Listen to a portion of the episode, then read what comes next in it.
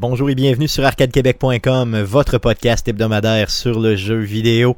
Vous écoutez le podcast numéro 253, enregistré le 14 juillet 2020. Mon nom est Stéphane Goulet, je suis l'animateur de ce podcast et je ne serai pas seul cette semaine. Je serai accompagné des deux mêmes beaux mâles que d'habitude. Euh, Guillaume Duplain de son Lévis natal. Salut Guillaume. Salut Stéphane. Jeff Dion de son Québec natal. Salut Jeff. Salut Stéphane.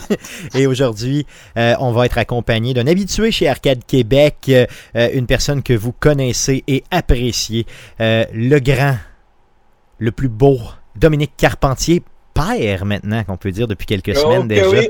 Salut Dominique. Je suis plus juste grand et beau, hein. je suis rendu un peu bedonnant. Ouais, COVID ben, l'entend et euh, hey, c'est fou comment on mange du sucre quand on est parent. J'ai su. Il y a une amie qui est dans qui, qui fait de la danse contemporaine, donc qui est assez très euh, proche de son, de corps puis de son bien-être. Elle me dit que plus on est fatigué, plus on mange du sucre, plus on est bedonnant. j'imagine. Donc ça t'a touché un peu avec, euh, avec la paternité, j'imagine? Absolument, mais je suis heureux. Je prendrais cette bedonnée-là n'importe quand pour lui. Good. Euh, ton, euh, ton- tu vas venir nous parler de Punch Out tantôt en sujet de la semaine, donc on laisse patienter les gens et après coup, on va parler de Punch Out. Euh, les gars, avant de tomber au podcast proprement dit, deux petites choses à vous parler concernant, dans le fond, les, les nouvelles là, qui sont proches d'Arcade Québec. On a les gars d'Arcade Québec, les trois gars, euh, on était au podcast Player, épisode 77. Euh, L'épisode vient d'être mis en ligne quelques minutes avant le début de l'enregistrement. Donc, euh, allez écouter ça, l'épisode 77 de Player. Euh, on jase avec l'animateur Stéphane Gagnon. Euh, on sort de notre zone de confort. Euh, on a parlé euh, de séries télé, principalement d'Amazon Prime. Comment vous avez trouvé ça, les gars, euh, de jaser d'autres choses que de jeux vidéo? Est-ce que c'était agréable ou euh, c'était Oui, déroutant? Ça a fait du bien. Ça a vraiment fait du bien. Ben oui, on a. C'est comme. J'étais invité dans un podcast. Fait que j'avais rien préparé, j'avais pas une prestation à fournir euh, comme on est habitué avec Arcade Québec. Euh, on avait euh, le, le- le règne ultime, là, on pouvait dire ce qu'on voulait en fait. Tout à fait. Et je pense qu'on l'a fait. J'avais pas genre 40 pitons à peser en même temps pour essayer de faire la mise en onde. euh, C'est ça, Guillaume, un Guillaume très relax. Là. Ouais. C'est ça. Et vous allez en apprendre un petit peu sur Arcade Québec si vous écoutez le tout sur les, euh, disons, dessous d'Arcade Québec, euh, si vous le désirez. Donc, allez écouter ça. Euh, Play Ouais, surtout la région postérieure à Stéphane. Tout à fait. Donc, euh, le- donc, Player, épisode de 77. Merci aux gens de Player et particulièrement à son animateur Stéphane Gagnon pour l'invitation. Euh, sinon, simplement, donc, l'émission des Geeks Contre-Attaque est toujours possible grâce au studio d'Arcade Québec. Donc, n'hésitez pas à aller écouter le tout. Donc, les Geeks Contre-Attaque sur CKRL. Bien sûr. Donc, passons à la traditionnelle section du podcast. Mais qu'est-ce que t'as joué? Quoi t'as joué, le jeune? le jeune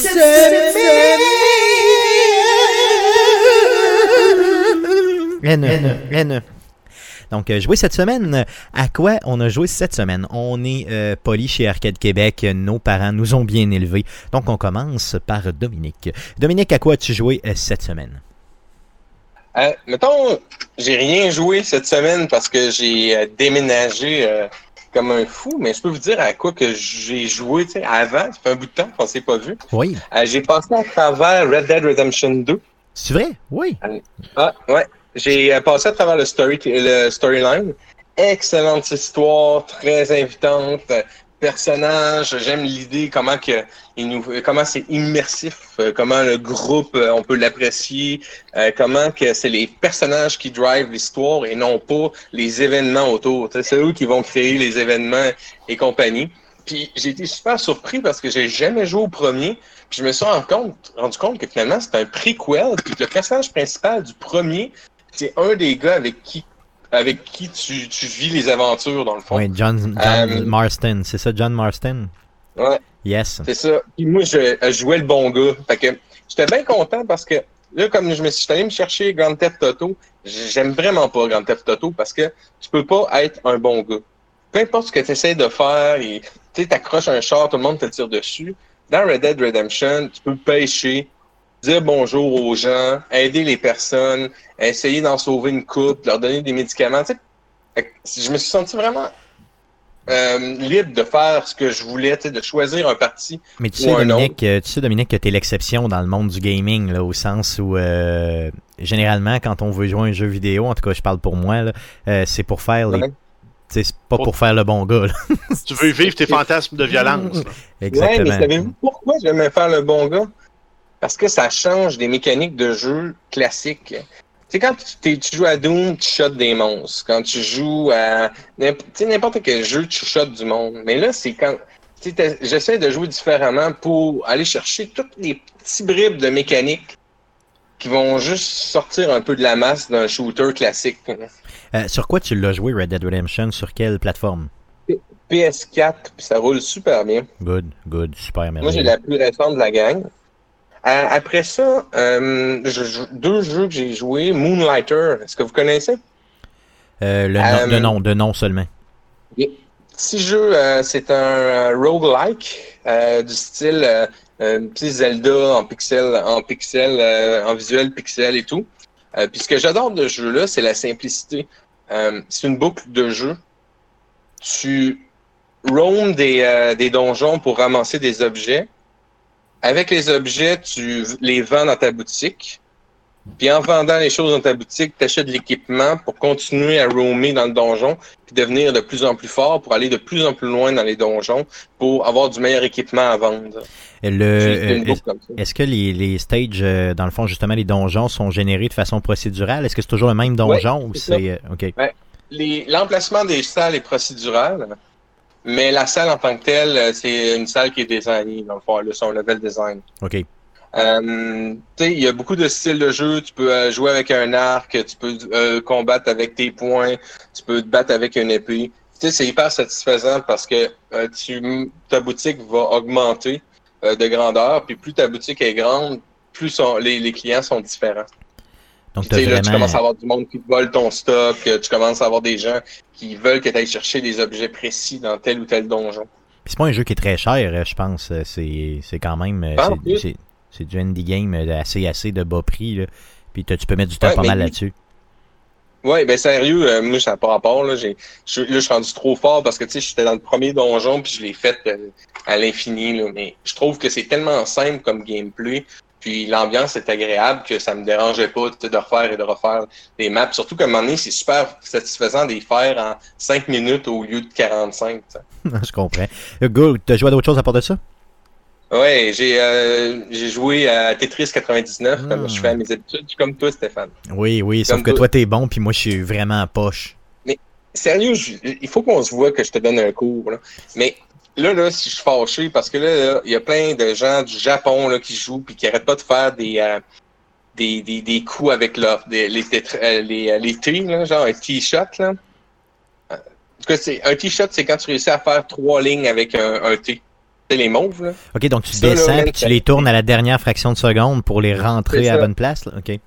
C'est tough faire ça, là. Puis je pense que c'est bon pour ça. Euh, Là-dessus, c'est comme ma nouvelle étape. Mais je suis venu souvent dans les 15, 10. Puis là, j'ai- je me suis pris une photo que je suis arrivé en premier pour te l'envoyer. là. Mais j'espère, j'espère. Quand, quand ça t'arrive, euh, envoie-le-moi comme ça, ça va m'humilier un petit peu. tu sais, Ça, ça Ou euh, poste-le sur la page Arcade Québec pour vraiment humilier Stéphane Ouais. publiquement. Ouais, c'est sûr que ça, c'est l'humiliation publique, c'est toujours mieux. Euh, honnêtement, je t'invite à la poster sur euh, la page Arcade Québec la prochaine fois que ça t'arrive. Euh, C'est puis je bon. t'enverrai mon top 55, mettons, sais, juste pour En comme, fait- Euh, challenger. Hmm. En fait, on pourrait est demander à tout le monde d'envoyer leur top 1 sur Tetris. ça, serait, Stéphane voit à quel point il est mauvais. ça, ça serait tough. Donc oui, effectivement, Dominique fait-le, mais on invite tous les auditeurs à le faire. Euh, si vous pognez en bas de 10, vous pouvez le poster sur la page. Je vous battrai pas. Anyway, Euh, c'est pas mal sûr. Good. Euh, On Dominique, va ça fait le tour de... training en dessous des Oui. chutes, là. Ouais, ça, ouais, il faudrait. Il faudrait. Euh, euh, Est-ce que ça fait le tour de ce que tu as joué?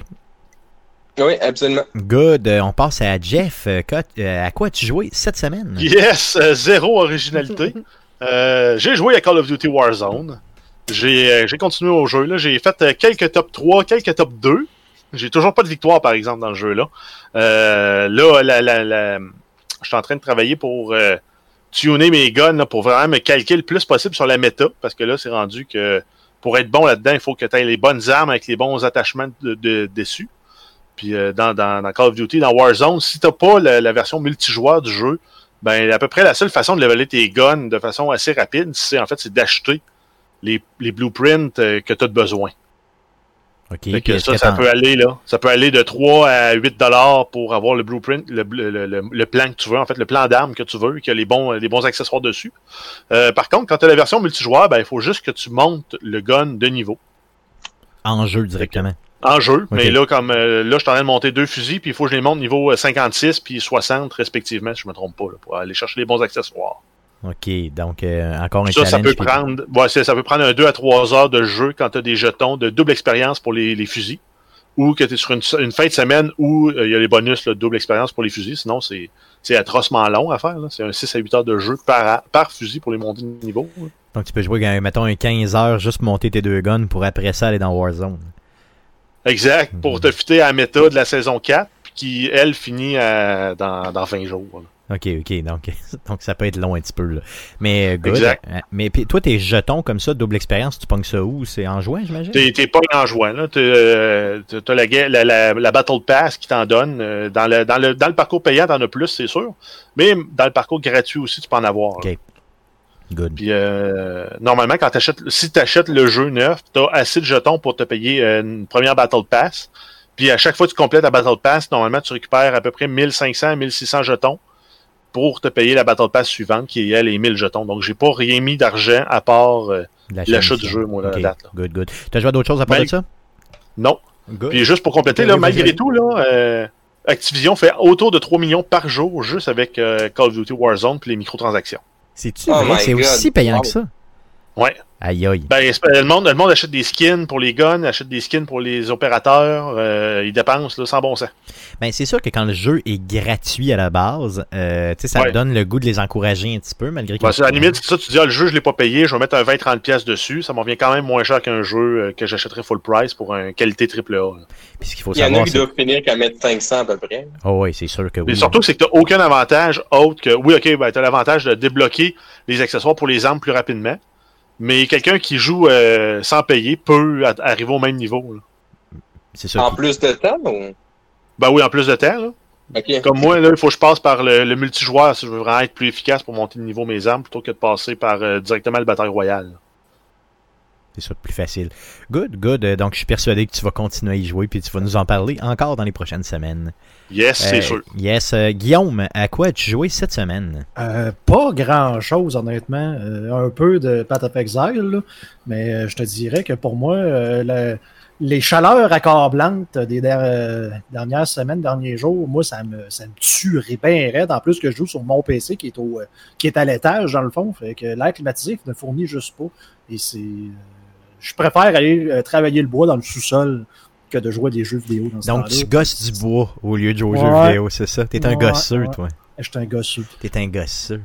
Euh, non, je comprends ça, good. Puis c'est bien correct, c'est l'été aussi. C'est normal de juste un peu moins jouer. Euh, de mon côté, euh, je vous avais dit la semaine passée, j'ai racheté la passe royale de Clash Royale.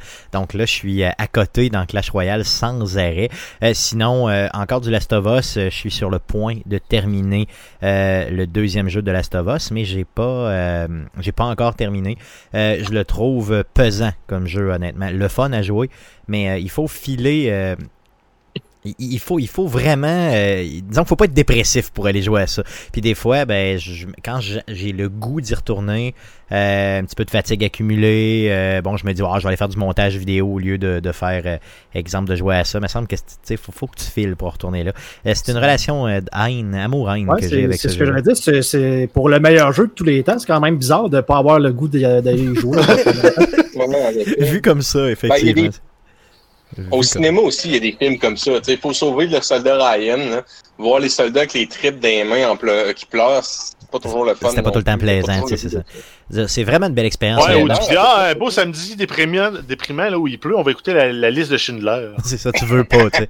Non, mais honnêtement, je veux dire, Euh, euh, j'ai- j'ai cette euh, comment je pourrais vous dire ça? C'est ça des, des fois je me dis c'est que ça le jeu de Last of Us Part 2 m'a tellement fait pleurer au début qu'on dirait que j'y pardonne pas. C'est ça l'idée. Donc, euh, je vais le terminer. Je vais le terminer, mais euh, pour l'instant, euh, c'est un work in progress, comme on dit. Good. donc, allons-y pour les nouvelles concernant le jeu vidéo pour cette semaine. Mais que s'est-il passé cette semaine dans le merveilleux monde du jeu vidéo? Pour tout savoir, voici les nouvelles d'Arcade Québec. Vas-y, Jeff, pour les news. Euh, oui, on commence avec le gros, la première grosse nouvelle qui est l'événement euh, Ubisoft Forward euh, qui a eu lieu le 12 juillet dernier. Donc, c'était la grosse conférence en remplacement du E3. Euh, on a eu plusieurs dévoilements de jeux, même s'il n'y avait pas tant de surprises que ça, parce qu'on avait soit eu des fuites, soit que c'était des jeux qu'on savait qui étaient en bêta, ou qui avaient déjà été annoncés antérieurement. On a eu Watch Dogs Legions, on a re-eu une présentation là, un peu de ça va être quoi le monde, qu'est-ce qui va retourner. Euh, on sait qu'on va pouvoir jouer là, euh, différents protagonistes, puis même on va en quelque part choisir comment on monte notre légion. Donc on va pouvoir recruter euh, une grand-mère, on va pouvoir recruter un travailleur de la construction, même un, soldat de l'espèce de l'armée privée qui, est là pour faire régner l'ordre dans, dans, Watch Dogs à, à Londres. C'est un jeu qui va être disponible le 29 octobre 2020. Ça va être disponible sur Xbox One, PS4, Stadia et PC. Euh, sur PC, ça va être Epic Game Store et le euh, Ubi, euh, Uplay, en fait, euh, Ubisoft Store. Euh, c'est aussi, euh, il va y avoir la mise à jour gratuite pour les euh, consoles de prochaine génération qui vont venir avec ce jeu-là aussi. Un jeu qui a l'air décent, mais qui euh, me laisse sur ma faim, on dirait. Je sais Ouais, pas. Graphiquement, ça avait de l'air PS3 plus que prochaine génération. Je sais pas si c'est le style qui essaie Ben, de se donner. Hein. Je dirais, en fait, on, minimum gé- gé- génération courante. Là, je le dégraderai pas à PS3, là, mais peut-être début PS4, Xbox One. là. Ouais, c'est ça. En tout cas, il, il, il file pas next-gen, disons. Appelons ça comme ça, là, puis, clairement. puis tu sais, je, je, je, je sens là, tu sais, que bon, ils disent, tu vas pouvoir sélectionner ton personnage, puis tu sais, c'est excitant, puis tu vas pouvoir prendre n'importe qui dans la rue. Tu sais, on s'entend que ça risque d'être genre quoi, 4-5 archétypes qui vont exister, que genre tu vas pogner le bonhomme, puis il va nécessairement être de cette classe-là, fait que dans le fond, t'as pas tant de différence que ça. là, Tu sais, c'est pas. euh, Mais c'est ça, j'aimerais ça pouvoir me monter une squad là-dedans de personnes du troisième âge. J'ai fait un playthrough, c'est juste des personnes du troisième âge qui sont euh, dead sec. Ça serait malade. Ou juste des cols bleus. Non, mais tu sais, en tout cas, j'ai hâte de Ah, mais voir, tu voudras honnêtement. pas, ils vont, ils te voudront pas. On a, Mais non, mais syndiquer, ils peuvent. Après 5 heures, ton jeu, après 8 heures, ton jeu arrête. c'est ça, c'est fini. J'ai hâte de voir ce jeu-là, honnêtement, mais il est intriguant, mais euh, je sais pas, j'ai des réticences, j'ai des réticences. Euh, ils ont aussi euh, fait l'annonce d'un jeu qui avait fait l'effet, l'objet de certaines fuites quelques heures avant le dévoilement. Euh, oui, à peu près une ou deux journées en fait avant, on avait eu un listing qui s'était fait là sur euh, un site de vente de jeux euh, en ligne. On avait vu le cover, l'annonce du jeu qui était Far Cry 6. Donc on a eu une bande annonce, on sait que le l'antagoniste a de fortes chances d'être Giancarlo Esposito ou communément appelé Gus Fring dans Breaking Bad. Euh, je mets beaucoup de de- d'espoir dans ce personnage-là, cet acteur-là qui est je le trouve excellent dans tous ses rôles. J'espère Ouais. qu'ils vont lui donner un script à la hauteur de son talent. Puis qu'on va avoir droit à une histoire aussi haute que Far Cry 3. là. Ben, En fait, un protagoniste aussi gros que dans Far Cry, Cry 3. là. Hey, Guillaume, si j'ai compris juste avec la pochette, là, on le voit, ce- cet antagoniste-là, puis j'ai l'impression qu'il y a une relation avec son fils. Oui, Ils peut-être jouer là-dessus. là. ben oui, c'est ça, j'ai l'impression qu'il va avoir peut-être une relation malsaine là, à ce niveau-là. Et il y a beaucoup, Ouais, de, beaucoup théories ouais, aussi on, qui disent. on le voyait avec une grenade, sais, comme s'il voulait qu'il te pitche ça dans, dans une foule. là. Exactement. Euh, et il y a beaucoup de gens qui, qui spéculent sur le fait que l'antagoniste du troisième jeu, c'était quoi son nom, là, le, le gars avec un fusil là, qui avait l'air un peu failé, là. Euh, ah, je, je l'oublie. Euh, et euh, ce jeune-là serait le même personnage. Donc, ah, c'est donc le, ce serait le, le père. euh, le- le- le jeune qu'on voit dans la bande-annonce de Far c'est ça, Cry euh, 6. Gus serait. euh, Ben, dans le fond, Gus, Gus c'est serait son le, père. Gus serait, ça serait le père du. euh, C'est de Vass. ça? Vass, c'est ça exactement, c'est lui que je cherchais. Montenegro. Yes. Donc Vass serait euh, ce jeune-là, mais plus tard, finalement. Donc euh, il y aurait des liens, là, si vous voulez, entre les histoires. Ce qui, euh, Ah, ça pourrait- ce qui serait bien. Ce qui serait très bien. là. Mais ce n'est que spéculation, bien sûr. Ce n'est que spéculation. Par contre, on nous a sorti une date de sortie pour euh, Far Cry 6. Euh, oui, on- ça va sortir le 18 février 2021. Donc, ça va être disponible sur les consoles next-gen et génération actuelle. En plus, bien sûr, de PC, là où on va avoir le jeu sur le Epic Game Store et le Ubisoft Store. Je trouve qu'Ubisoft a bien marqué ici parce que la série Far Cry est basée sur les antagonistes. Tu sais, les Far Cry qu'on a le plus aimé, c'est que, oui, les mécaniques étaient là, mais l'antagoniste est fort, puis c'est ça qu'on aime. Donc Ben, en là, fait, le seul Far Cry qu'on a vraiment aimé là, pour l'antagoniste, c'est le 3. Ben moi, le quatrième, euh, le, le quatrième, euh, l'antagoniste là, qui était habillé en mauve, là, qui était failé, là, euh, moi je l'aimais, là, honnêtement. Je, je- j'avais pas. L'histoire était Je me moins suis pas rendu à le côtoyer assez. mais, mais l'antagoniste était fort pour le vrai, je l'avais vraiment aimé. Donc moi, ce que je retiens, en tout cas, de moi, l'expérience que j'ai eue des Far Cry que j'ai le plus aimé, c'était justement les antagonistes qui étaient forts. Donc je me dis, ben miser là-dessus, ça vaut la peine. Euh, Far Cry 6 qui, qui, qui risque d'être redondant, là, comme toutes les Far Cry, mais qui, qui va être bon, je pense bien. Parce que dans le 5, c'était le chef de la secte. Puis il y avait aussi euh, les, ses frères et sœurs qui étaient assez euh, des personnages qui sont forts, puis euh, réfléchis. Ouais, mais, mais en fait, le, le, le 5, là, il tombait flat un peu. C'était les missions puis la redondance de ces missions-là. Ah, mais ils sont tous comme ça. Puis les vêtements, les, les méchants portent des vêtements bien trop rouges. Ils sont Là. trop voyants. Là. Ah ouais. Euh, on peut pas parler d'Ubisoft sans parler d'Assassin's Creed. Euh, oui, on a eu la, euh, du contenu. En fait, euh, on a eu la confirmation de la date de sortie pour Assassin's Creed Valhalla, donc euh, Assassin's Creed God of War Edition. Euh, ça va sortir le 17 novembre euh, sur Xbox One, PS4, PC. Ça va être bien sûr Epic Game Store et Ubisoft Store. Yes. Euh, sinon, il y avait une couple de petits autres jeux là, qui ont été annoncés, puis j'en ai relevé un euh, qui était, euh, ben, quelques, ben, quelques-uns qui étaient euh, assez forts, dont justement Bataille Royale. Euh, Parle-nous de ça, le Bataille Royale. Oui, en fait, là, euh, Ubisoft voyait tous les autres compétiteurs faire de l'argent comme de l'eau avec leur bataille royale. Ils se sont lancés dans l'arène euh, du bataille royale avec Oh, le oh, jeu oh, oh. Hyperscape. Donc, c'est un jeu qui est actuellement disponible en bêta ouverte sur PC, qui va s'en venir plus tard au courant de l'été sur les consoles. Euh, c'est un jeu qui se joue soit en solo, donc comme, comme beaucoup d'autres euh, jeux de bataille royale, ou en, esc- en escouade de trois joueurs. Trois joueurs, comme on, voit aussi dans beaucoup de batailles royales. Donc, ils essayent vraiment là, de ratisser le plus large possible pour convaincre les joueurs de donner une chance à ce jeu-là. Yes, donc à suivre. Il y en a, je commence à en avoir beaucoup trop là, des, euh, des Battle Royale.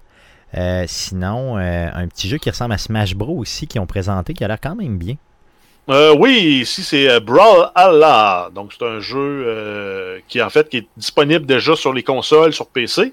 Là, ça s'en vient sur mobile en combat, donc un jeu de combat 2D qui ressemble beaucoup à Smash. Donc c'est peut-être un genre de look 2.5D là avec des, des- personnages un peu plus plus ronds que juste du pixel art flat euh, 2D.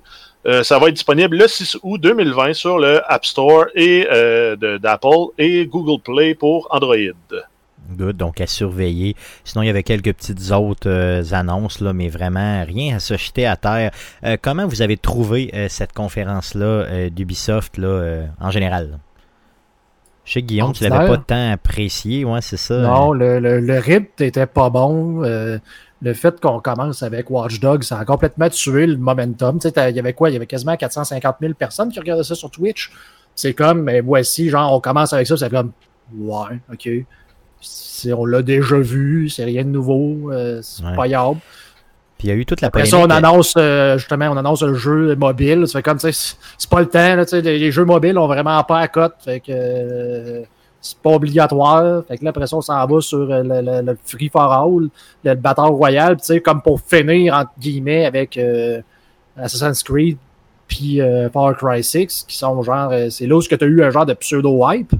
Ben, tu venais de finir ta conférence avec ça. C'est comme, OK, fait que là, genre, tout le monde s'est endormi jusqu'à là. Fait que si le monde sont pas partis, ils ont vu ça. Puis non, je sais pas. Euh, Il y a eu une petite polémique aussi par rapport à- au jeu qu'il donnait. Donc, il donnait Watch Dogs 2 euh, pendant la conférence. Donc, il fallait écouter la conférence puis être logué.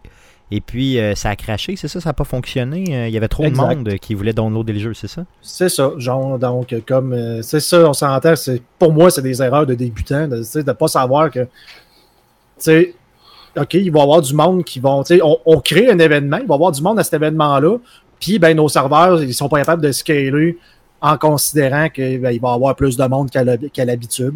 Fait que là, tu as un paquet de gens qui n'ont pas été capables de se connecter. Là, Ubisoft, on va essayer de, de, de dire, mais là, si vous, si, vous l'avez écouté, vous pouvez quand même euh, aller chercher votre goodies par après, même si le login ne marchait pas. Mais tu sais, c'est- je veux dire, tout, tout le monde qui, qui parlait dans le chat, c'était tout juste de ça. C'était tout arranger votre affaire, arranger votre affaire. On on n'est pas capable de se loguer, pas capable de se loguer. C'est c'est Mais euh, peut-être, un- sans vouloir défendre Ubisoft, mais il y a beaucoup de développeurs qui ont des problèmes avec l'API de Twitch aussi pour euh, associer des comptes.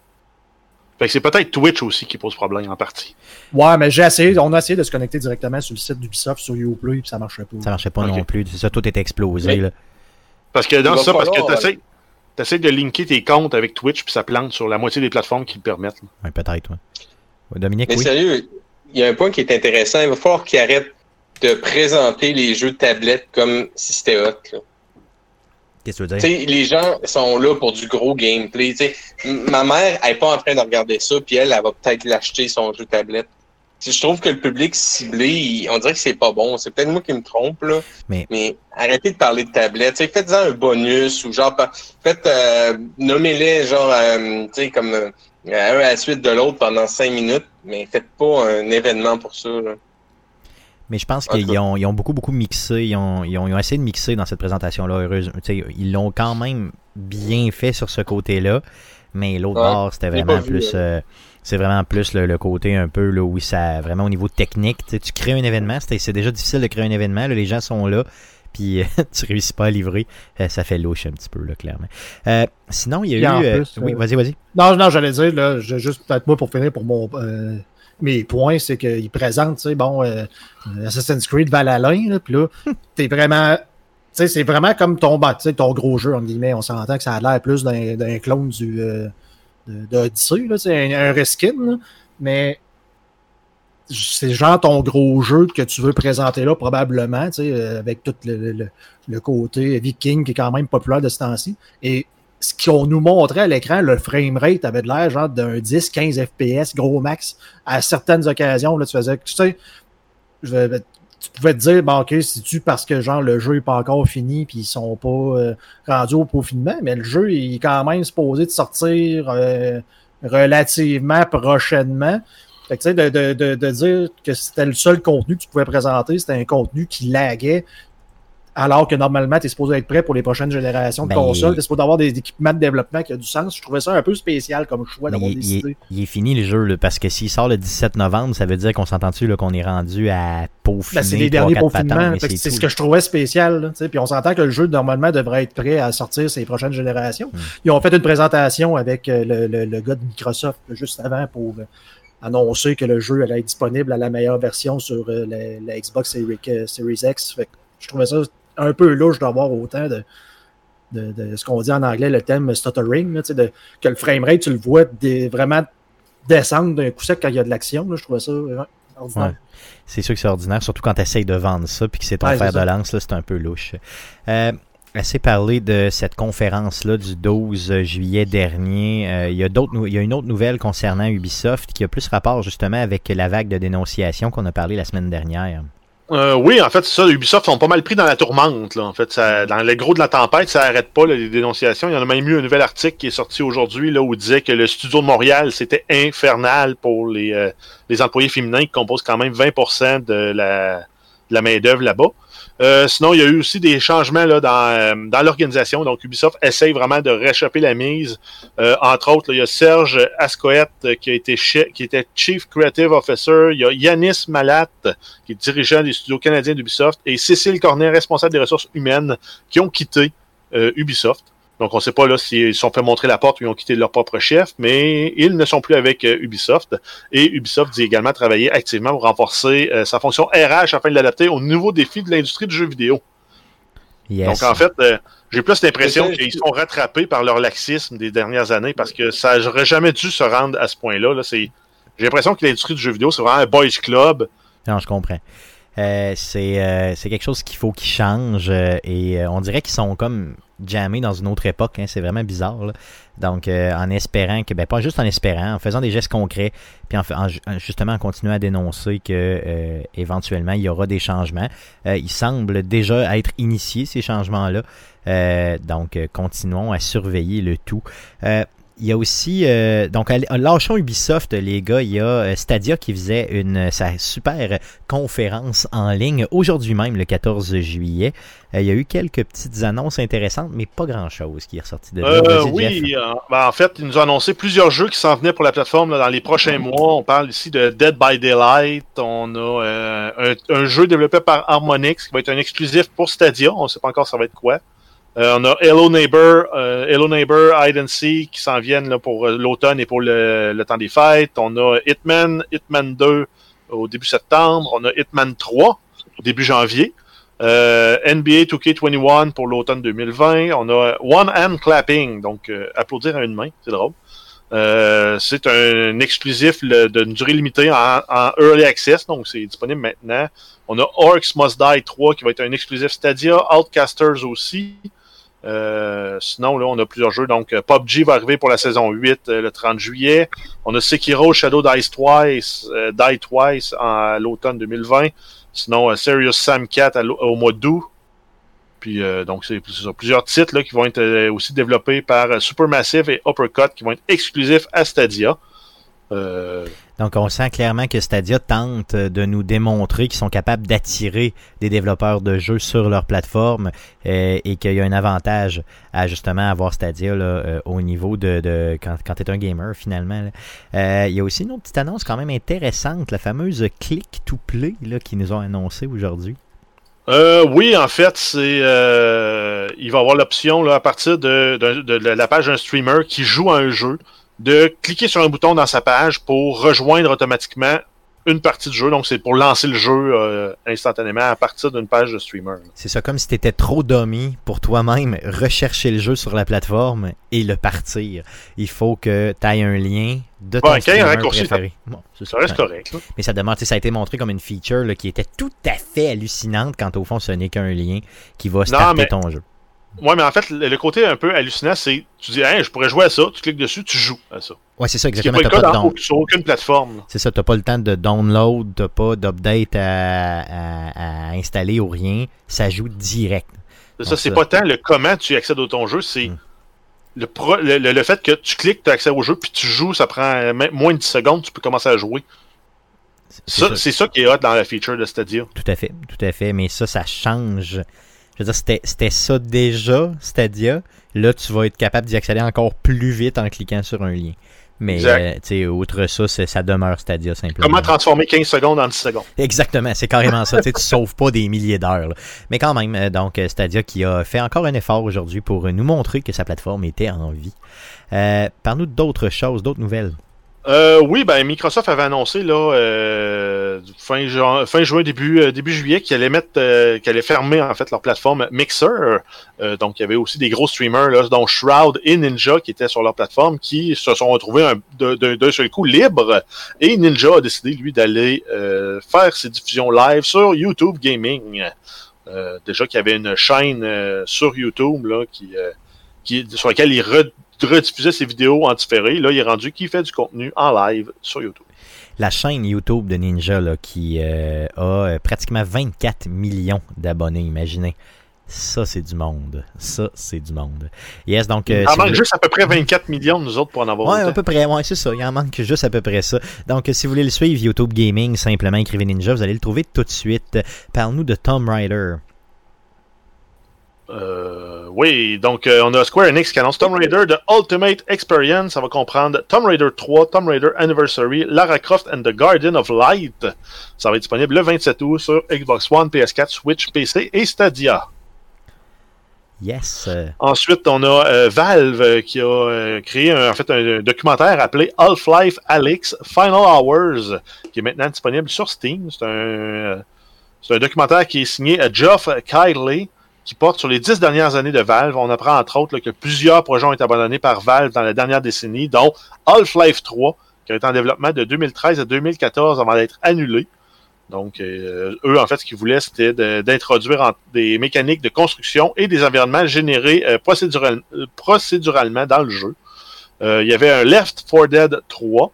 Il y avait un RPG inspiré des séries Elder Scrolls et Dark Souls un jeu de type Minecraft, un casque de réalité virtuelle très performant appelé Vader qui aurait coûté autour de 5000 dollars US. Donc ça, c'est excluant le, PC pour euh, fournir les images à ce casque-là.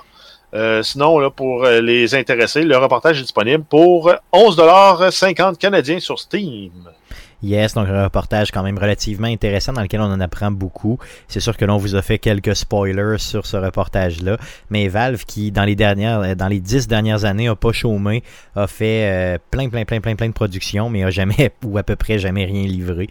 Euh, donc c'est pas mal ça le reportage. Mais ça doit être dur comme, en tant que développeur quand même. Là. De travailler sur des choses qui aboutissent jamais? Ouais. J'imagine. Hein? Mais en même temps, ça doit être le. Ben, quelque part, c'est comme une arme à deux tranchants parce que d'un bord, t'as Valve qui est un peu indépendant de fortune avec le marché Steam, euh, Steam justement. Ce qui leur fait que, qui fait qu'ils ont de l'argent qui rentre à tous les mois et ça sans produire de contenu. Donc, Ok. t'as un peu le, le- le- le règne libre de créer ce que tu veux, mais ils ont aussi le loisir de le tuer à n'importe quand. là. C'est ça. Mais pourquoi ne pas sortir un Half-Life 3 pour le vrai là Tu sais, honnêtement, je veux dire tout le monde Ben, s'il n'était pas capable d'arriver à ce qu'il voulait, à un moment donné, euh, Mais t'es même- tu te retires. là. À cause de la qualité que les, dont Ouais. les gens s'attendent d'avoir. Si tu sens que tu t'en vas pas à la bonne place, euh, T'es mieux d'arrêter. Ouais. quasiment. Non, c'est vrai. Non, si t'es en train de... ouais, parce que si t'es en train de faire euh, Half-Life 3, puis pendant que tu es en train de faire ça, il y a un jeu qui ressemble, Ouais, t'es fini. qui sort en même temps, euh, tu sais, il faut, eux autres, faut qu'ils au top, là. Puis reculer un peu, là, tu sais, là, on parlait de Half-Life 3 qui était en construction, quoi, qui était en... Il avait commencé ça en quoi, 2013-14 Tu sais, depuis, il y a des jeux de construction avec des environnements, procédurels qui en sont sortis. Là. Euh, donc, il aurait Ouais. pu, quand même, en 2013-14, sortir de quoi de pas pire qui aurait été avant-gardiste euh, à l'époque. En même temps, c'est que si tu compares avec ce qu'ils ont fait avec Half-Life 2, en plus d'avoir une histoire, un engin très hot pour l'époque, ils ont aussi tout le moteur de physique dans les jeux. C'est comme euh, ça a été la grosse révolution, eux autres, avec euh, leur partenaire de l'époque qui était Avoc. Euh, ils avaient révolutionné tout ce qui est les engins physiques de jeu. Donc là, en, euh, en ayant un truc de voyons de, de construction, puis euh, génération procédurale, s'ils venaient pas révolutionner un peu le marché, je pense que c'est un peu pour ça aussi qu'ils ont, euh, décidé de pas le, de pas le sortir le jeu. Ouais, Et c'est pourquoi ils ont fait un jeu VR, parce que là, il y avait de quoi révolutionner. Parce Ouais, qu'il n'y avait jamais vraiment de jeu 3A ou même de jeu tout court vraiment euh, pour le, le- le- la réalité virtuelle. Ah non, c'est ça, le monde il capotait juste parce que tu pouvais prendre un marqueur et écrire dans vite. Puis C'est fucking hot, là, si tu penses à ça dans Ben un oui, jeu ben VR, oui, d'avoir ben oui. pensé à avoir cette mécanique-là puis qu'elle marche. C'est fucking hot, là. Ben oui, c'est sûr, c'est malade mental. Ben, c'est justement là, euh, Valve vont pousser euh, la, la- la technologie VR puis les interactions que tu peux avoir dans l'univers VR avec Half-Life Alix. On dirait qu'ils utilisent la série Half-Life tout le temps pour démontrer quelque chose de plus puissant au niveau du jeu vidéo ou impressionner les gens, amener le jeu vidéo ailleurs avec cette série-là. Ben, qui en soi, je pense que c'est un beau modèle d'affaires, je trouve.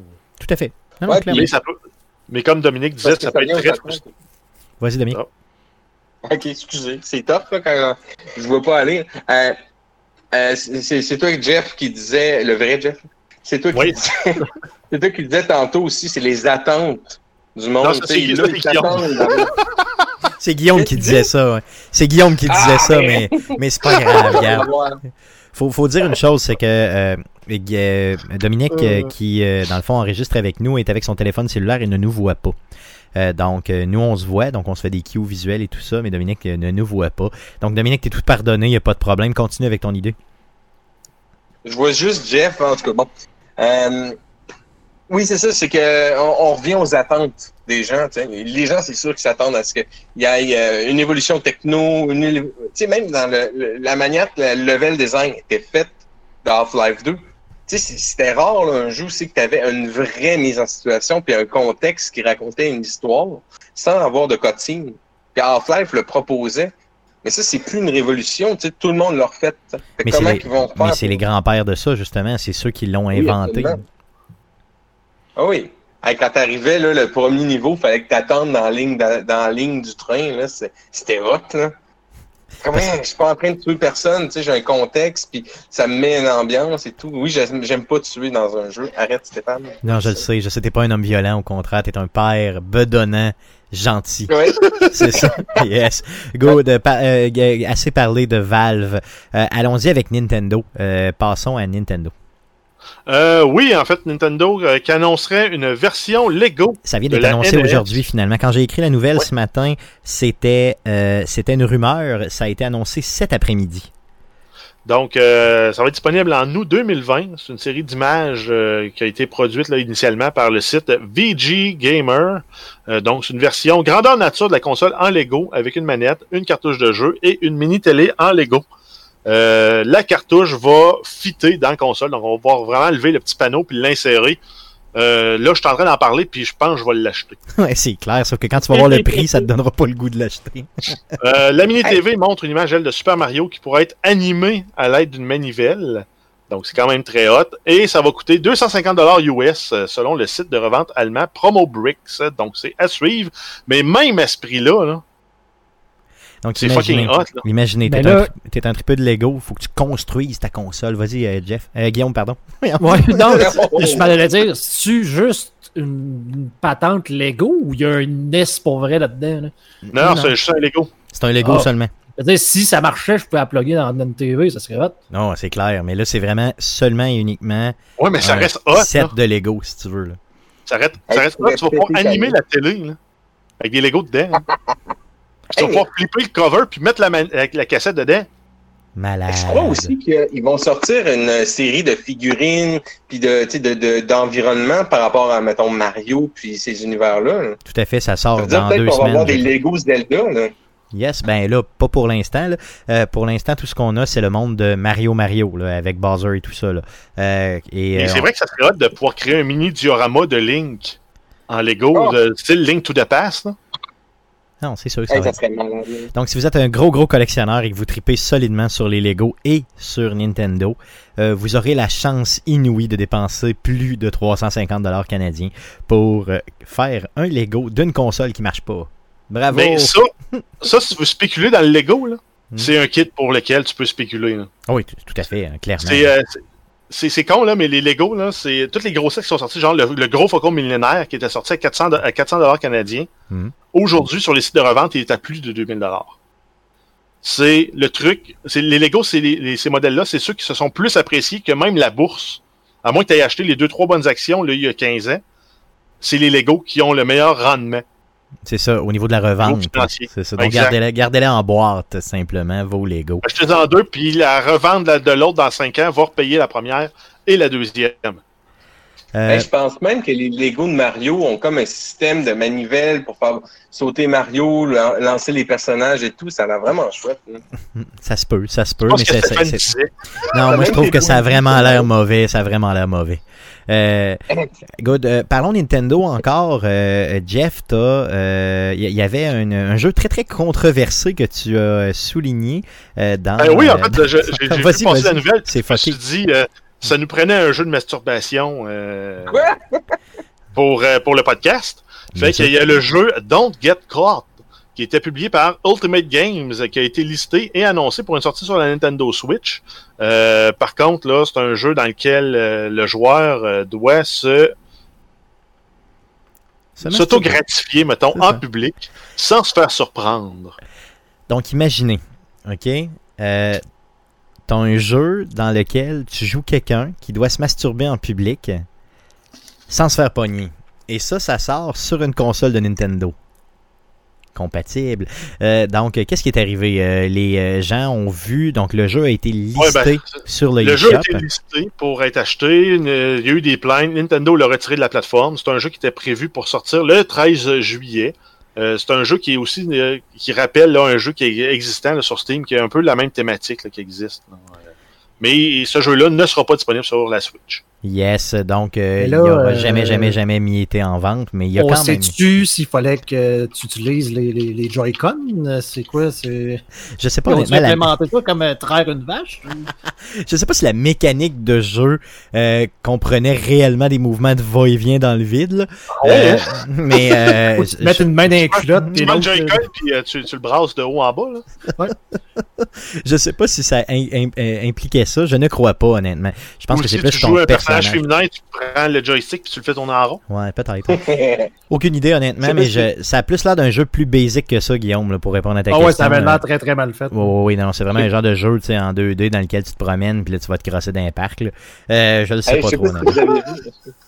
Je sais pas si vous avez vu, mais en Italie, la masturbation, c'est plus un crime à l'extérieur, là, en public. Là. Fait que peut-être en Italie, ça va être permis, ce Ouais, jeu-là. peut-être qu'ils vont le sortir en Italie éventuellement. Mais euh, ça, ça veut dire que n'importe qui a- qui parle. ça veut dire que n'importe qui en Italie peut se promener. Il prend sa marche, puis il s'astique le morceau. Ouais, mais je suis pas sûr. Je me demande si- à quel, à quel point c'est vrai. Ouais, c'est ça. Je suis pas mal sûr que tu as lu ça sur Facebook, puis c'est pas mal Il y en a tout, qui fument en marchant, il y en a en, en Italie qui se... C'est grâce à marche. D'ailleurs, euh, apparemment que Joël Legendre aurait été vu en Italie dernièrement. Donc, euh, de façon euh, officielle, ce- cette section du podcast parlant de masturbation n'apparaîtra pas sur CKRL. Contenu exclusif pour le podcast! Passons à la nouvelle suivante, parlons de Sony.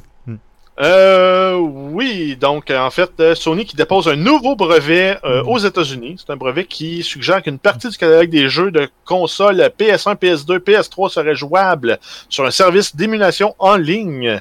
Il n'est pas spécifié par contre si c'est un service qui aurait un lien avec euh, PlayStation Now ou ce serait un nouveau service euh, en entier qui serait à venir.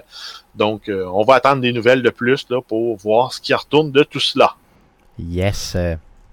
Sinon, euh, PlayStation Now, on a eu l'ajout de trois nouveaux jeux à la voûte pour le mois de juillet. On a euh, Watch Dogs 2 qui est là jusqu'au 5 octobre. On a Street Fighter 5, Hello Neighbor qui est là également.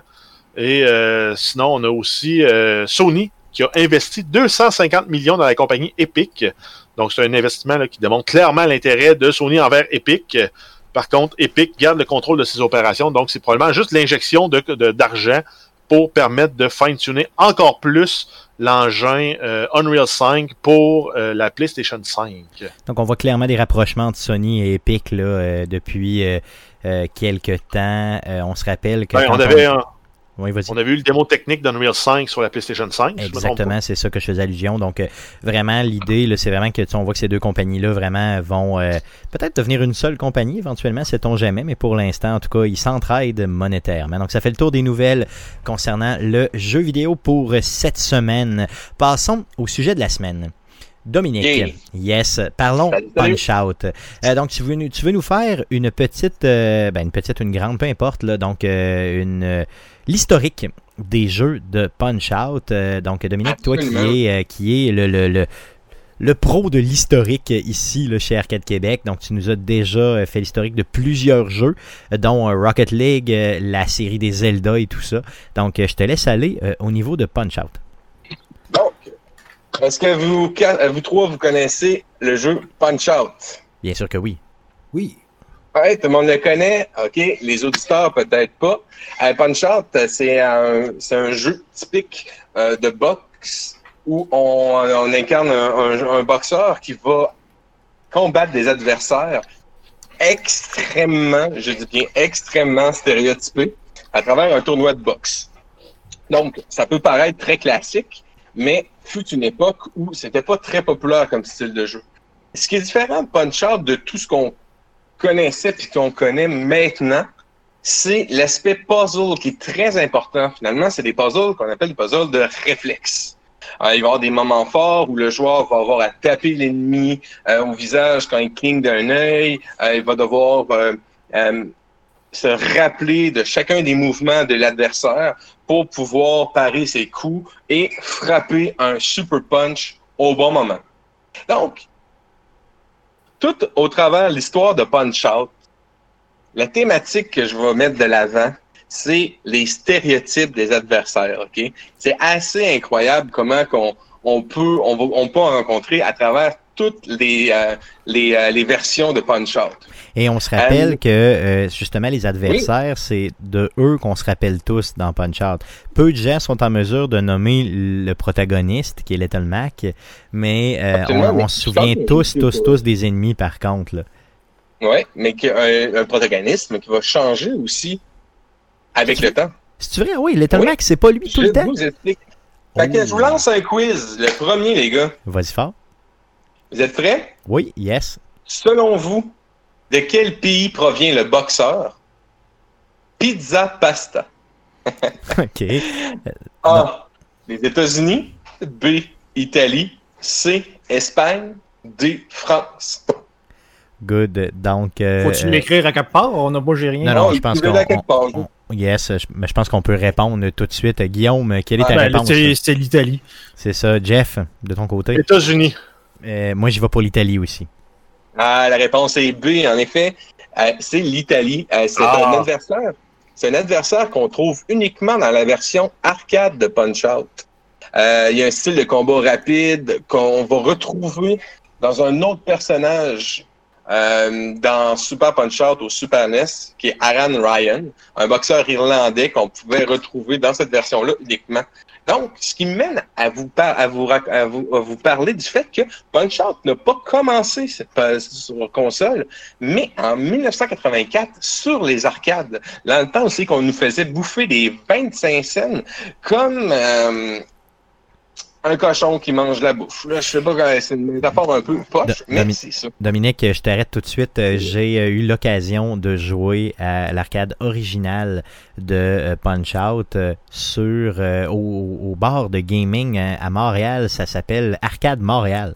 Donc, le bar de Non. gaming Arcade Montréal ont la console originale là-bas. J'espère qu'ils l'ont encore. Euh, Renseignez-vous peut-être avant de vous déplacer si vous voulez aller y jouer. Mais un très beau bar, by the way, qui et c'est là que j'ai appris, il y a seulement quelques années, que euh, Punch-Out n'était pas un jeu sur console, mais bien un jeu sur arcade. Donc tu nous parles de 84, c'est ça? Ouais, 84. Euh, ce qu'il faut savoir aussi pour Punch-Out Arcade, puis tu l'as peut-être remarqué aussi quand euh, tu y as joué, euh, il y a le côté puzzle, avec le timing, les moments clés et tout, était moins présent. C'était beaucoup plus euh, que, du, que du, du réflexe. Euh, Euh, en honnêtement, j'ai pas, j'ai pas euh, remarqué ça parce que j'y ai pas joué assez longtemps, là, mais Ah, euh. Oui, c'est quand tu avances avec les ennemis, souvent tu vas te rendre compte. C'est un peu plus bordélique, tu sais, comme, comme style de jeu. C'est moins. le, le, le rythme est très différent. Est-ce qu'il faut savoir, c'est que en passant, Punch-Out Arcade est, est sorti récemment sur Nintendo Switch. Oh. Euh, c'est comme des versions style old, old game traditionnel. Puis il est sur, euh, sur le. Voyons, excusez, sur euh, en téléchargement. Good, donc je pourrais l'essayer euh, puis revivre l'expérience à, ce- à cet endroit-là. C'est quand même bien, je vais y aller le chercher. Euh, J'adore cette série-là. C'est intéressant parce que dans, on parlait de Little Mac, mais à l'époque, on parle plutôt d'un genre de personnage assez générique qui est fait en wireframe, wireframe, pour pouvoir voir à travers le combat, le, le, le combat, ce qui facilitait dans le fond la, la vision du joueur par rapport à son adversaire. Mais pourquoi ce jeu-là a existé Pourquoi Pourquoi un jeu, un jeu de boxe? Pourquoi les arcades? Je vous explique. En 1983, après le succès des arcades de Donkey Kong que tout le monde connaît avec Mario qui montait les, euh, structures puis qui recevait des tonneaux. Ben, Nintendo se, tro- se retrouve avec beaucoup trop d'écrans d'arcade. Donc, Nintendo commence à réfléchir à un projet, un jeu qui va leur permettre d'utiliser toutes ces, toutes ces, tous ces écrans-là. Puis, pendant que, le- que, que, que Nintendo réfléchit, est-ce que vous savez, c'est, est-ce que vous connaissez les jeux de format Laserdisc? Ça me dit absolument rien. Guillaume, de ton côté, euh, ça te dit quelque chose, euh, Guillaume, Guillaume, toi qui es plus euh, rétro gaming? vaguement. Vaguement, oui. Pas vraiment. Vaguement. Non, moi non plus, Ok. ça me dit rien. Dans le fond, pendant un temps, puis je vous allez savoir c'est quoi, là, ça va vous allumer euh, des, des cloches. Là. Le Laserdisc, là, dans ces années-là, c'est la grosse affaire. On parle des jeux comme Dragon's Lair, Space Hare. Tu sais, les jeux où c'est qu'on avait un dessin animé complet. Oui, oui, oui, oui, oui. OK. Euh, ces arcades-là, dans le fond, euh, comment je peux dire ça? Oui, je vais vous l'expliquer comme ça. C'est que la gang de, mar- de marketing disent à Nintendo, si vous voulez faire une nouvelle console, une nouvelle arcade, vous allez nous faire ça Laserdisc parce que nous, ça va nous permettre, dans le fond, de, de vendre votre jeu. Puis, ça va être plus facile d'afficher des vidéos, euh, ça va être plus beau et tout, etc. Donc, on parle d'un- type de jeu d'arcade, d'une structure d'arcade qui a besoin d'une espèce de gros laser disque assez énorme, qui est super dur à, voyons, à réparer puis à, À entretenir en général. là? à entretenir. Merci euh, Stéphane, c'est ça, à entretenir. Donc, Miyamoto, bien sûr, parce qu'il revient, c'est comme le héros de l'aventure. C'est tout le temps. C'est. Euh, ils commencent à réfléchir à ça, mais les gars de Nintendo veulent pas faire du laserdisc parce que, comme on a dit tantôt, c'est trop difficile à entretenir. L'équipe de recherche de développement de Nintendo va s'intéresser à une technologie qui leur permettrait de faire un zoom sur les images pour les rendre plus similaires au, au disque laser. Ce qui veut dire que on aurait une image qui est pixelisée, mais en zoomant avec cette technologie-là, en zoomant sur ces pixels-là, ça ne détruit pas l'image. Ça la garde souple puis agréable à, à regarder. Vous me suivez un peu? Oui, tout à fait. Donc, c'est ce qu'ils ont utilisé pour Punch-Out pour. euh, Exactement. OK, good. Dans le fond, good. fait qu'ils utilisent cette nouvelle technologie-là qui leur permet de faire des zoom-in, zoom-out. Le pourquoi que les personnages sont beaucoup plus gros, euh, beaucoup plus, euh, beaucoup moins flous que ce qu'on peut, que ce que ça aurait pu être. Fait qu'on perd pas la qualité des sprites, qu'on dit les pixels. Donc, brainstorm, Nintendo brainstorm, Miyamoto avec sa couronne, brainstorm. Euh, la première idée, c'est d'utiliser deux moniteurs. Quand on parle de moniteurs, c'est les écrans côte à côte pour faire un jeu de course. Fait qu'on aurait comme un véhicule qui avance sur une piste. Et le problème, c'est que euh, la technologie n'était pas assez forte pour afficher une voiture à gauche et des voitures à droite. On a aussi l'idée des, simulateurs de vol qui a effleuré l'esprit. On est dans ce brainstorm-là avec Nintendo, ça parle japonais, ou vous pouvez vous imaginer que ça parle anglais ou français, mais ça cogite, ça cogite, ça cogite. La technologie est limitée, qu'est-ce qu'on peut faire pour ça? La- qu'est-ce qu'on pensait, c'est que on va, ils se sont dit, on va afficher un seul personnage sur l'écran du bas. Puis, l'idée de faire la boxe est venue de ça. Du fait que la boxe, ça prend peu de, personnages, peu d'antagonistes ou de protagonistes. Donc, moi, je trouve ça un peu... euh, OK, c'est créatif, mais je trouve ça un peu... euh. Comment on dit ça quand... C'est une feature qui est très, très, très euh, basse pour moi, très, très simple. C'est qu'en bas, à l'écran d'en bas, on avait le combat de boxe.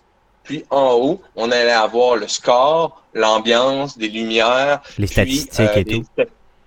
Hein? Les statistiques et tout, là. les statistiques et tout.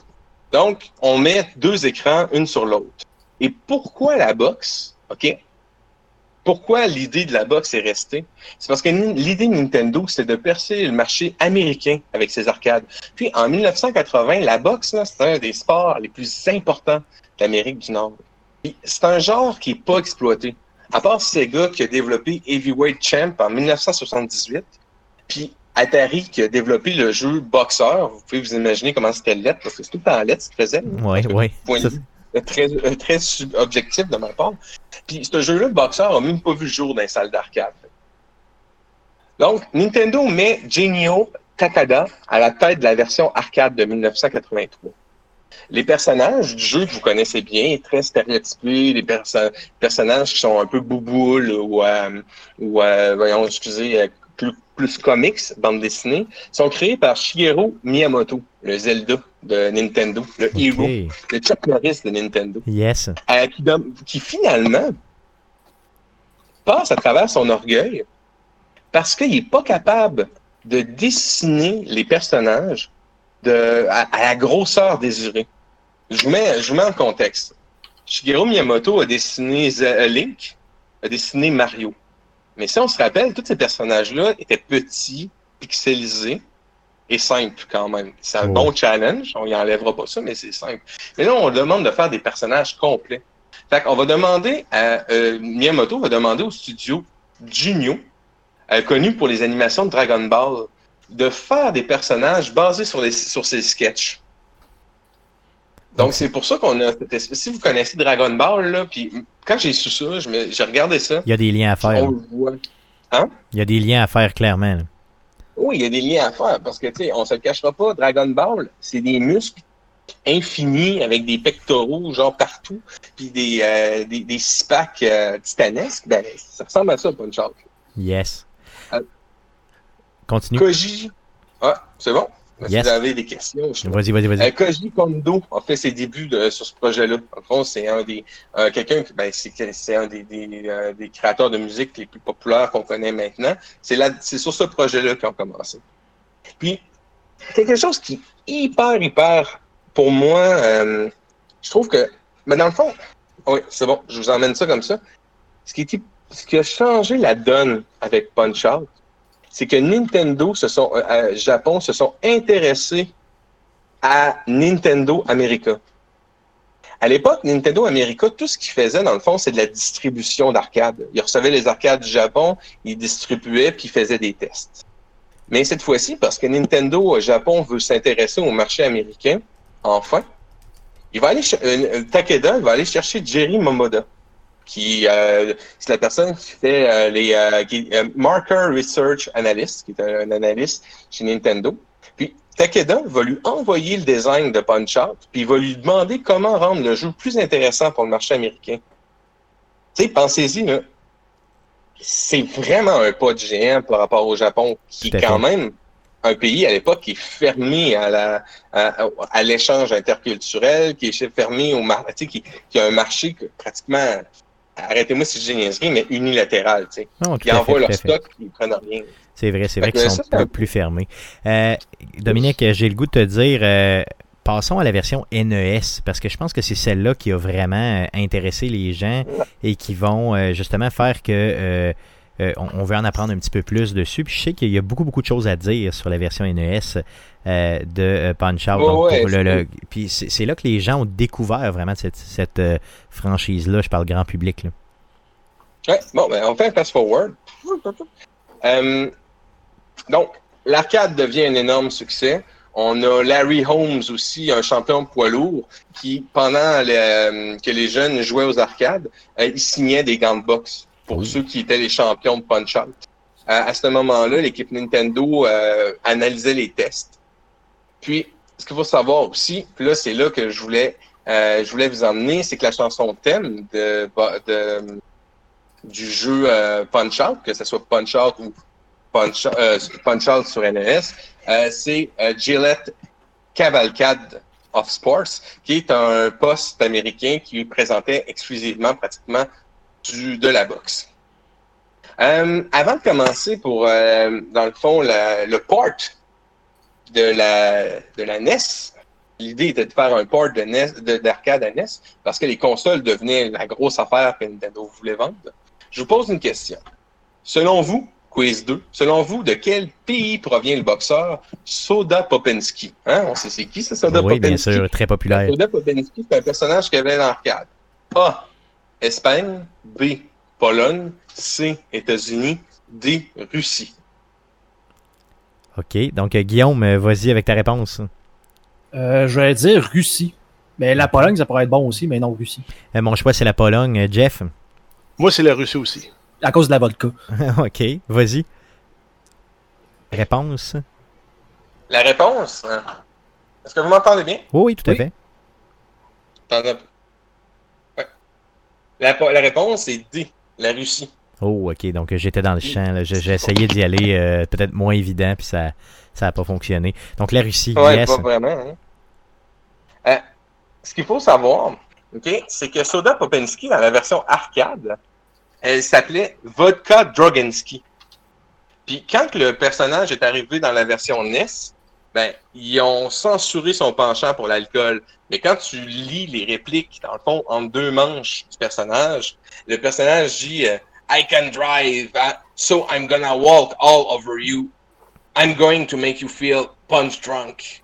Vous voyez un peu le Ouais, principe. c'est ça, effectivement. Donc, on voyait clairement, puis on le savait, là, qu'il buvait, là. C'était, me semble que c'était clair. là. En tout cas, Oh oui, avec un œil d'adulte, là, c'est ça. À couleur Il qui a, vient de oui. plus en plus rouge en plus à travers le combat. là. Qu'il vient de plus en plus drunk. Yes. Donc, j'embarque 1987 en Amérique du Nord, 1987 au Japon aussi. Mike Tyson Punch Out. Ça, c'est celui que tout le monde connaît. Donc, on arrive, Punch Out devient une priorité pour porter vers la console, mais les sprites sont trop gros. Comme à la Famicom, pourrait faire en sorte que les sprites euh, sont, soient plus. Ils utilisent une chip qui s'appelle la MC2, puis ça permet à accéder à plus de mémoire, donc à faire que, en sorte que les sprites soient, euh, présent- euh, soient affichés de façon plus efficace. Vous me suivez? Oui. OK. Parce que mon son a baissé, je trouve ça weird. OK. Euh, fait que là, parce que ce qui est intéressant, c'est qu'on parlait du Little Mac tantôt. Puis le Little Mac, le petit personnage qu'on incarne, il a été créé parce que dans le fond, la console n'est pas assez puissante pour faire un wireframe comme il y avait sur arcade. Fait qu'on le remplace par un petit, euh, un petit boxeur. Mais les euh, développeurs ont été assez intelligents pour impliquer l'histoire à travers ça. Tu sais, Little Mac, euh, c'est un underdog, il est petit, mais il va gagner puis il va réussir. Euh, je sais pas si vous avez déjà remarqué, mais dans Super Mike Tyson Super Punch Out, Mario, Mario Bros, c'est l'arbitre du jeu. Vous l'avez vu? Oui, tout à fait. Vous l'avez remarqué? Oui. Ben, ça, c'est dans le fond, c'est une erreur. C'est que les développeurs, quand ils faisaient les tests de jeu qui euh, travaillaient sur, euh, sur Mike Tyson pour Punch Out, ben, pour les tests, ils ont mis euh, en, en attendant le personnage de Mario. Mais parce que personne n'a remarqué la présence de Mario pendant la phase finale de vérification, ben, le, plombier, dans le fond, a fini dans, la- dans le jeu. Ok, c'est une erreur. Puis là, il a ajouté, dans le fond, à son curriculum vitae, ben, le fait d'être arbitre de boxe. Good. Good, c'est quand même drôle. Ouais, Euh, c'est ça. De- pas- C'était pas pour le fun. Parle-nous de la polémique par rapport justement à Mike Tyson et euh, la NES Ah, et le jeu de la NES. Vas-y, vas-y. Ben, j'en viens en plus, ça donne bien.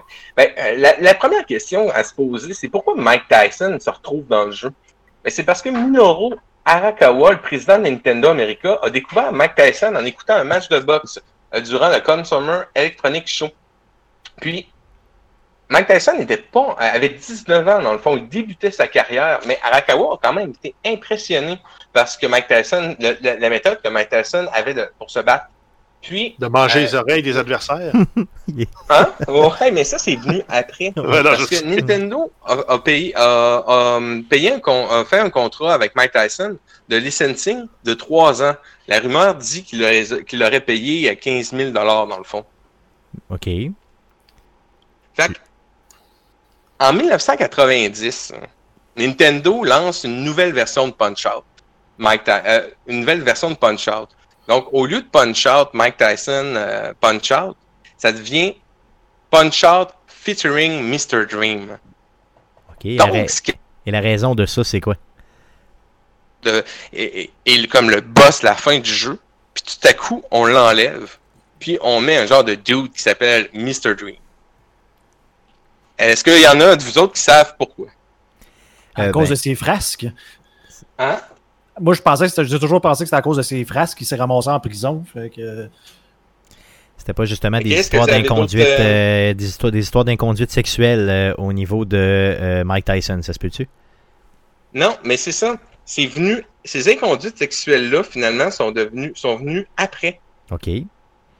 Donc c'est Fait quoi? que. Attends un peu, deux secondes. Euh, ouais. Le contrat était juste terminé. Ok. Le contrat avec Mike Tyson, après trois ans, a, euh, fini. Donc, il devait, l'équipe Nintendo devait juste prendre Mike Tyson puis le retirer du jeu. Mais en 1989, on peut se dire, ouais, mais pourquoi ils n'ont pas réitéré ce fabuleux contrat-là? Mais pensez-y. La licence a fait ses preuves. Je veux dire, ça fait assez d'années que le jeu roule. Ça fait deux, trois ans que le, deux ans que le jeu roule. Donc, on n'a plus besoin de Mike Tyson pour vendre le jeu. Euh, le boxeur Mike Tyson, il est maintenant un champion, donc il coûte trop cher. Et oui, on parlait des frasques de Mike Tyson. En effet, dans le fond, la vie de Mike Tyson, à cause des problèmes. Parce qu'en 1989, il y a eu un divorce très publicisé avec l'actrice Robin Given, euh, Given ou Javen, je sais pas trop, mais ça doit être Given, qui l'accuse d'abus physique et verbal. Puis qui dit que vivre avec Tyson, c'est une vraie torture. Donc, Donc ça le rendait peut-être un peu moins populaire, là, clairement, là, donc peut-être moins euh, attractif, puis il coûtait cher en plus, donc tu te dis, ma licence a déjà fait sa preuve, go, on vend ça, puis c'est tout. Là. On n'a plus besoin de lui pour vendre le tout. Puis honnêtement, je veux dire, ça Ouais. change rien, ça enlève rien à la qualité du jeu, que le boss de la fin soit Mr. Dream, ou simplement euh, quelqu'un de vrai ou quelqu'un de faux, finalement.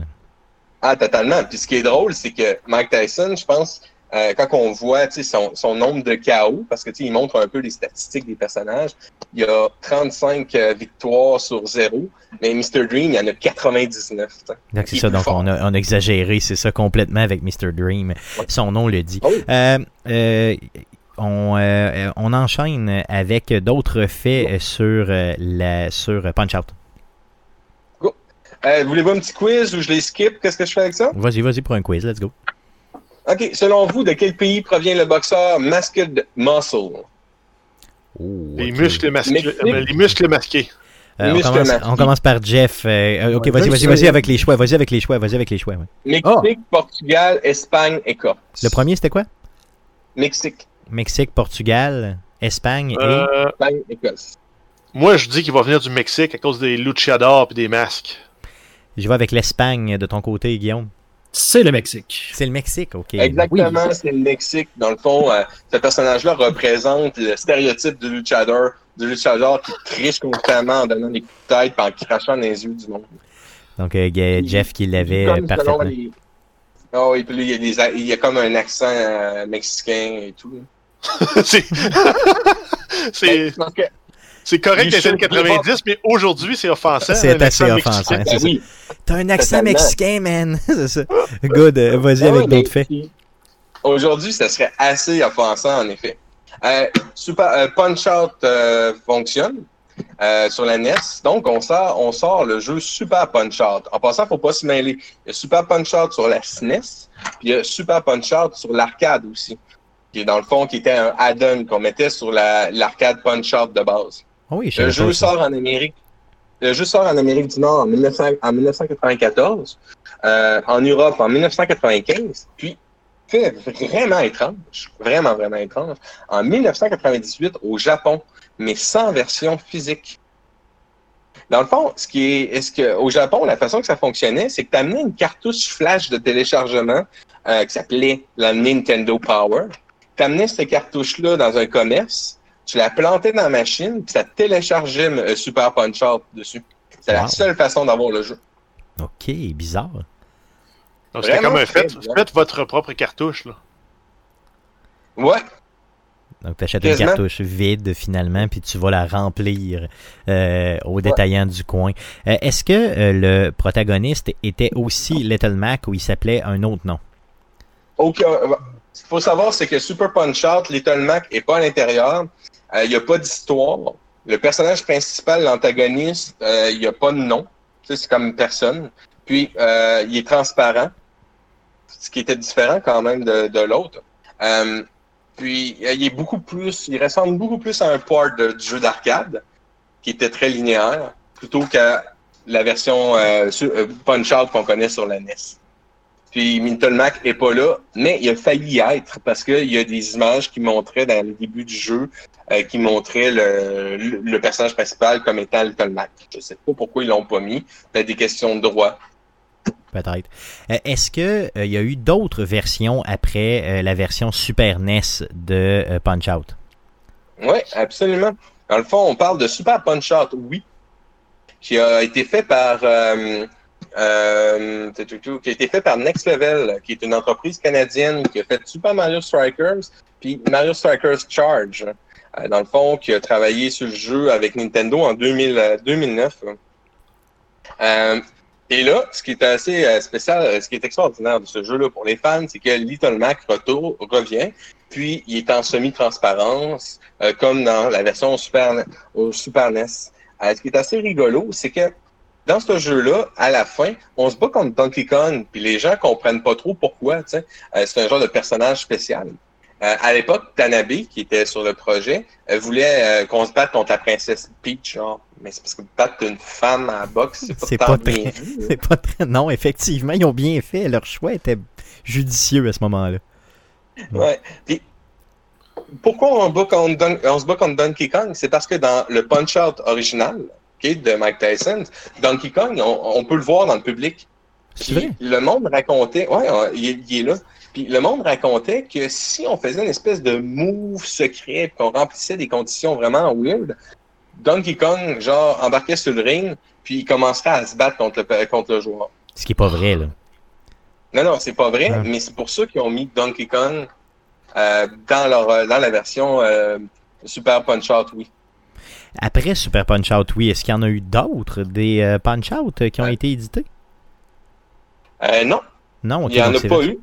Ce serait, ce serait quand même quelque chose de pas pire à, à avoir sur la Switch, honnêtement. Tu sais, ce serait un jeu qui pourrait sortir sur Switch et qui sortirait très très bien. Imaginez une nouvelle version là, très très complète avec une histoire et tout là, de Punch Out, avec un mode en ligne. Ben, juste moi, j'aimerais ça jouer avec les Joy-Con, tu sais, Ben oui. d'avoir le mode où que j'ai mes deux points, les deux manettes, puis je peux juste euh, swinguer au lieu de poser sur des pitons. Ce serait bon. Ce serait qui, est vraiment bien. ce qui est intéressant aussi, c'est que la version Wii, il y avait euh, du combat un contre l'autre. hein.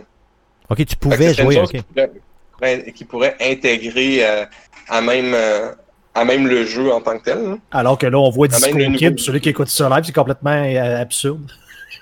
Ouais, c'est Parce ça. que je trouve ça drôle. Le gars, il fait des moves disco ensuite. En, en se battant, ouais, c'est ça. Donc, il y a toutes sortes de, de, de- de- d'antagonistes vraiment bizarroïdes. Euh, en terminant, euh, Dominique, d'autres choses à dire sur la, euh, la série euh, de Punch-Out? Oui, euh, tu me demandes s'il va y avoir des nouveaux, euh, un nouveau Punch-Out pour la Switch, et, qu'on- et- et- etc. Euh, ce qu'il faut, euh, quelque chose de sympathique, c'est que Mike Tyson déclare qu'il n'a jamais joué au jeu. hein.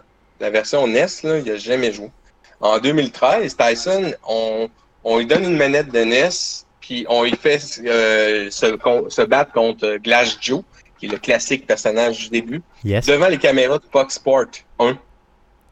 Puis il s'est complètement fait battre par le, premier personnage. C'est vrai? Oh, il a pas réussi à passer le premier personnage, puis c'est, Ah Mike Tyson lui-même.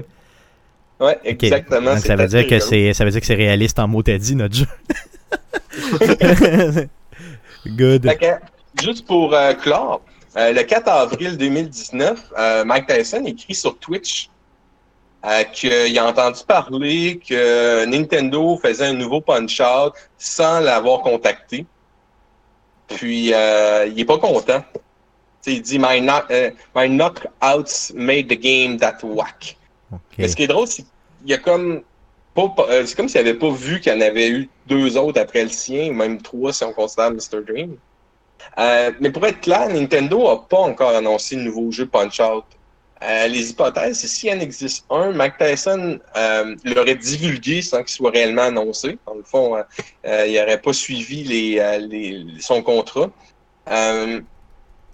Puis, c'est possible, dans le fond, que Mike Tyson se soit il a été confus à, pro- à- à propos du- de la version arcade qui arrivait sur Switch. Ok, peut-être que la c'est ça. version NES qu'on trouve sur la Switch, sur Switch Online. Mais là, ce qu'il faut comprendre présentement, c'est qu'il n'y a vraiment rien d'annoncé euh, au niveau de Nintendo, mais ni de près ni de loin, même pas de vraies rumeurs, outre Mike Tyson qui euh, disjoncte sur les réseaux là. sociaux. C'est ça qui divague, pardon. Ouais, puis Next Games, qui sont Next Level Games, qui ont l'habitude de faire des jeux pour Nintendo, ils viennent de terminer Luigi's Mansion 3, puis ils n'ont pas parlé pantoute de de quoi que ce, de quoi que ce soit par rapport à ça. Good. Euh, je vous pose une dernière question Oui, pour vas-y, ça. Yes, oui. T'aimes bien Mr. Dream? Selon vous, de quel pays provient le boxeur Mr. Dream? La A, la Russie. B, États-Unis. C, Dreamland. D, Monaco. Donc, euh, j'y vais pour les États-Unis. Euh, de ton côté, Jeff?